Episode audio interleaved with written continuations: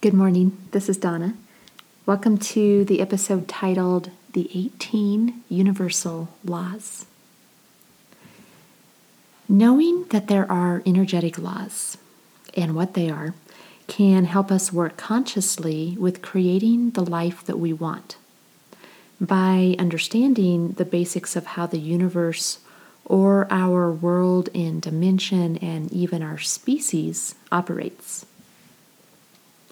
There are universal laws, there are individual planetary, what we might call physical laws, there are laws for our human species, and dimensional laws, and a whole lot more. All of these laws simply dictate the way the energy moves within each system. Gravity, time, and karma are examples of Earth law. Karma would also be an example of a dimensional law. For third dimension. Universal laws would be things like love and free will and evolution. That's how things operate on a much broader universal or source level. And once again, knowing these underlying laws can help us work consciously with creating the life we want by understanding the basics of how our universe and our specific world, dimension, species operates. Now, if you are a rebel at heart, like I am, you may be resisting this whole idea. All of this talk of laws may be making you a little itchy, because to a rebel, rules are made to be broken, yes? These universal laws are simply the design or the architecture that we have collectively agreed on at the soul level for our experience within this universe or dimension or world. It's sort of like when we're with a group of people and we decide to play a game together. Before we can play a game, we need to all agree on some rules, right? In more complex games, the more complex the game, the further understanding that we have of the rules, the better the game will be, the more fun that we'll all have. Again, these laws are simply systems that we agreed to operate within. Or you could say they are the organization that balances the chaos. I recommend reading the book titled Universal Laws, 18 Powerful Laws and the Secret Behind Manifesting Your Desires. The author is named Jennifer O'Neill. I read this book at least once a year because it is simple and a quick read, and it defines the universal laws better than other books or articles that I have read and researched. So what I'm going to share with you today is actually a quick overview of O'Neill's 18 laws so that you get a basic and yet broad idea of universal laws. And I'm not going to explain them in depth because I don't want to take or even borrow O'Neill's work. And it would take much too long. And if you're interested, you can read the book. I will, however, just give a brief example of how each law could be applied to life. So let's start with number one. Number one is the law of one. It says that everything is connected and we are all a part or an extension of the same source. This is the essence of the golden rule, sort of the why of it. The golden rule says, do unto others as you would have them do unto you. And it is taught in some form or variation in every major religion, every religion that I've ever studied. This belief is the core of every humanitarian organization. It is central to every Earth First movement. And it is deeply understood and practiced by people who are vegans and animal activists, and so on and so forth. The law of one is actually more of a truth than it is a law, you could say, because every star and moon and sun and planet in the galaxy is actually connected within a web. And every bit of life that exists on our planet, from plants and bugs to animals and humans, are also connected by the same type of web. we are not just all made from the same materials. We're all literally, physically connected to each other and our world. And if you want to know more about what this means for our interactions, begin to study the part of quantum mechanics that deals with quantum entanglement. And that's all I'm going to say about that. Number two is the law of vibration. It says that everything in the universe vibrates or offers a vibration. Now, we talk more about energetic vibration or frequency in our episodes on energy. Understanding this law will give you a much greater control over your physical and mental and emotional health. Number three is the law of attraction. It says that you attract into your life what you are offering vibrationally. This one is probably the most well-known and popular energetic law because of The Secret that came out several years ago.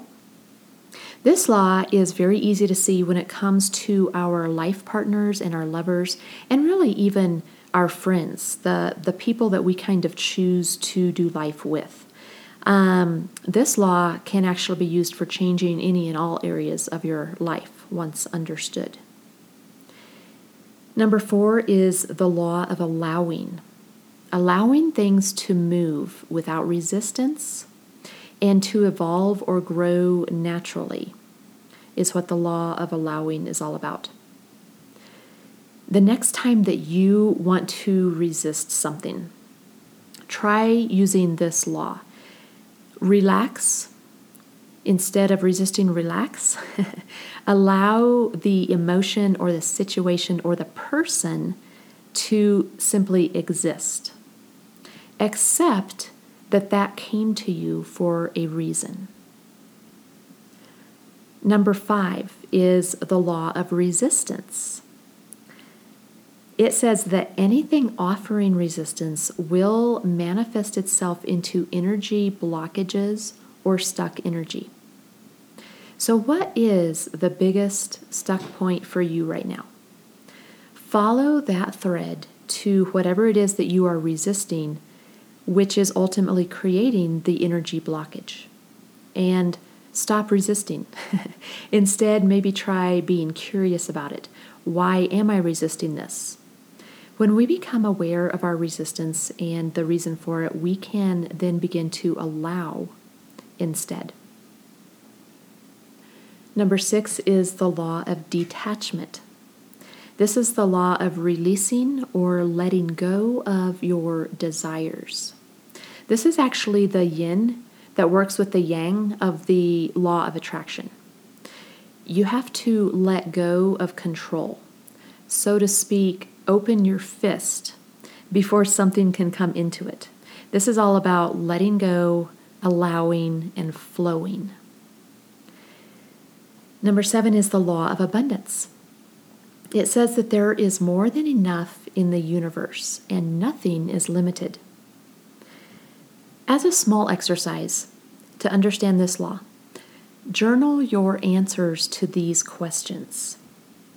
What does our world not have enough of? Who creates that? Whatever your answer was to what our world does not have enough of, who actually creates that? And what is keeping us from getting more of it? And lastly, is that thing truly limited? Number eight, the law of intention.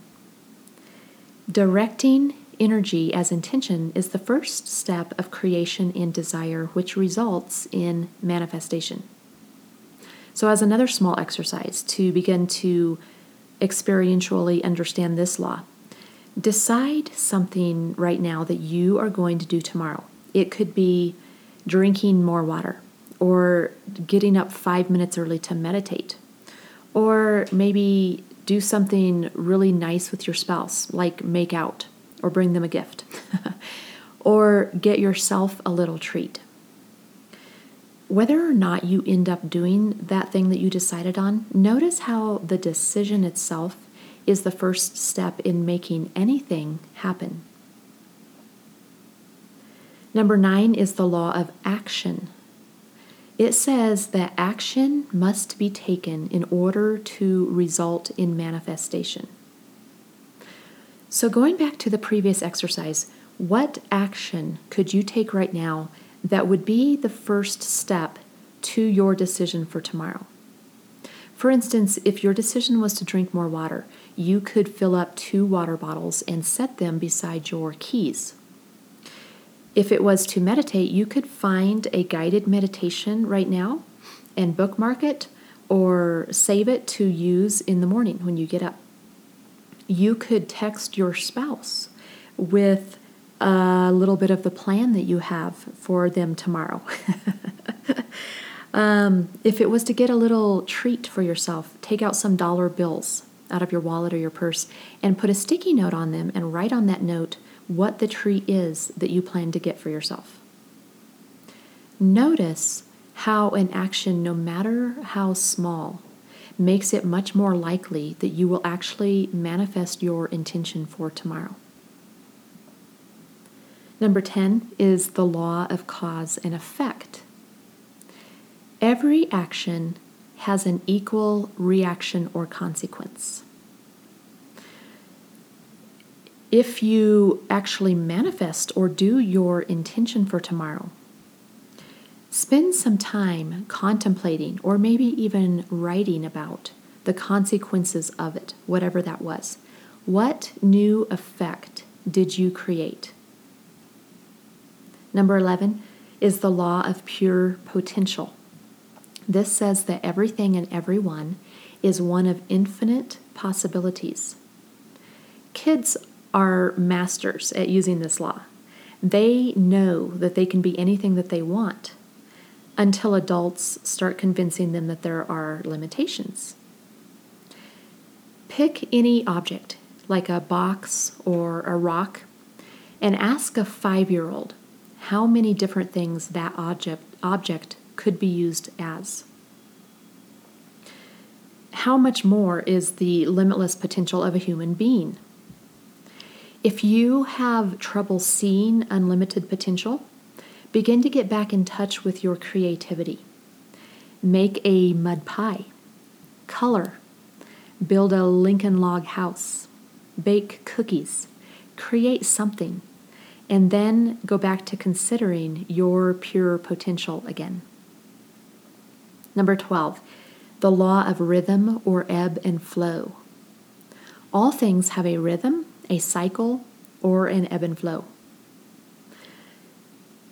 After 23 years of marriage, instead of getting upset when my husband and I are at odds, I have come to understand that our marriage goes through seasons, including sometimes a chilly or sort of bleak winter, and cozy autumns, and sometimes seemingly endless summers.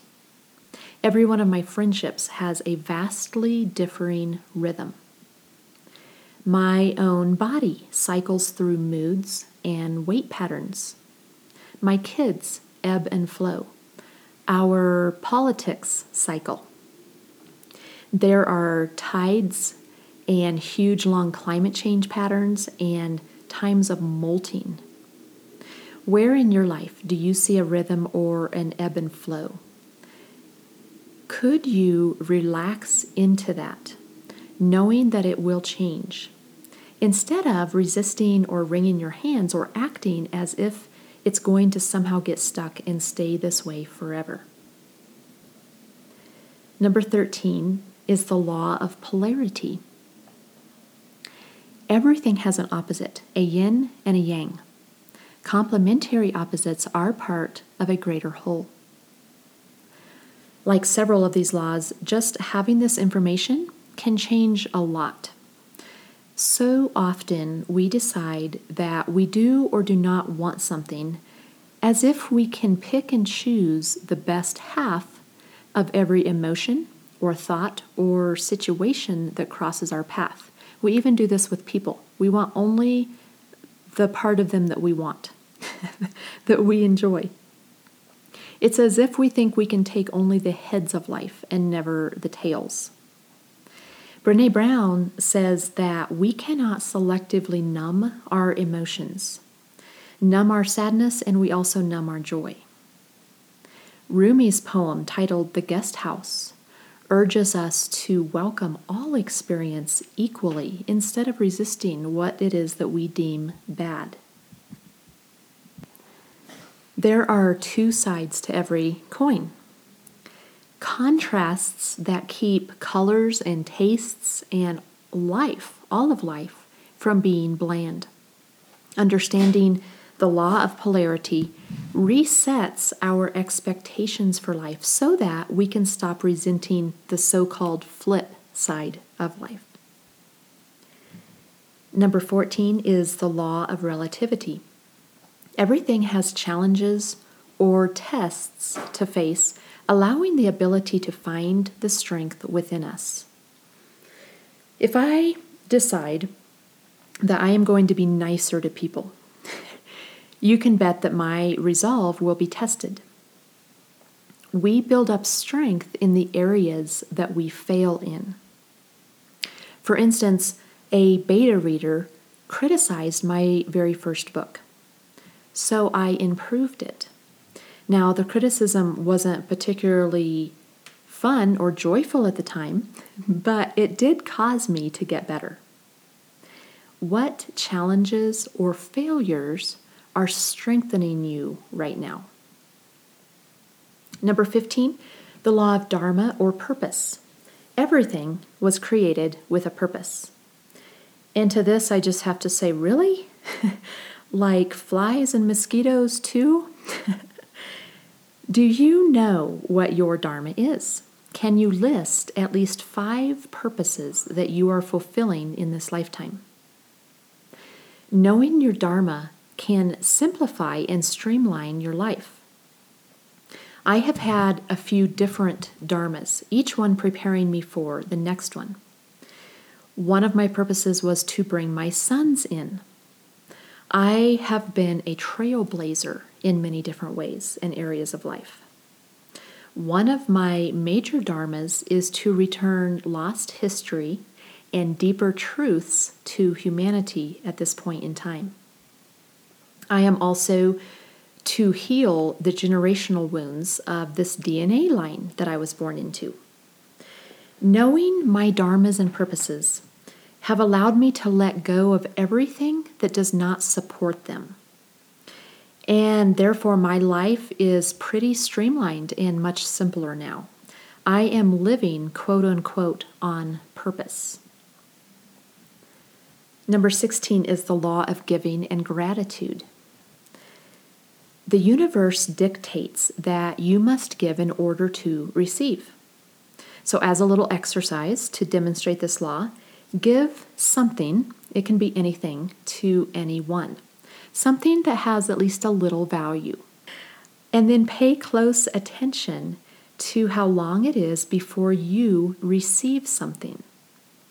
Another good practice around this is to start a gratitude practice and begin to keep track of how much more abundance is already in your sphere, it's in your life, than what you previously have noticed. Could it be that we are not receiving all that is actually available to us? Number 17, the law of love. Love is universal energy in its purest and most powerful state. As an ongoing exercise here, begin to look for the love of everything, every item, every situation, every person. Now, this requires extreme non-judgment. Remember that love is like the color white, which contains all the other colors. What is the next thing that you are planning to do? Do it with the intention of love, even if it's something like sharpening your pencil or returning an email.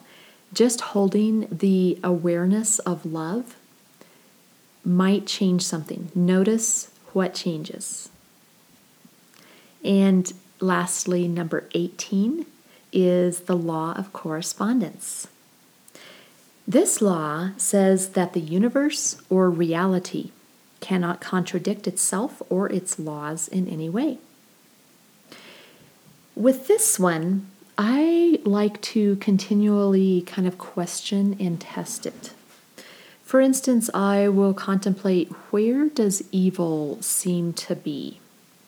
Where do I see evil, and how does that fit with the law of love? I like to kind of go looking for contradictions in the universe, and then I question and study and poke around them and go deeper and deeper, just to see if this law is true. That is it for today, my friends. And of course, your additional resources is Miss Jennifer O'Neill's book, The 18 Universal Laws. Please reference that for greater information, in-depth ways, plenty of ways to incorporate each one of these into your life. Remember to visit our author website at ddadair.com, ddadair.com, and let us know what questions you have about this. Also, Diana and I have written a fiction series set in Atlantis, and if you're at all interested in being notified when we publish that series this year in 2018, you can sign up to get an email. Thank you for your time. Blessings on you and blessings on your day.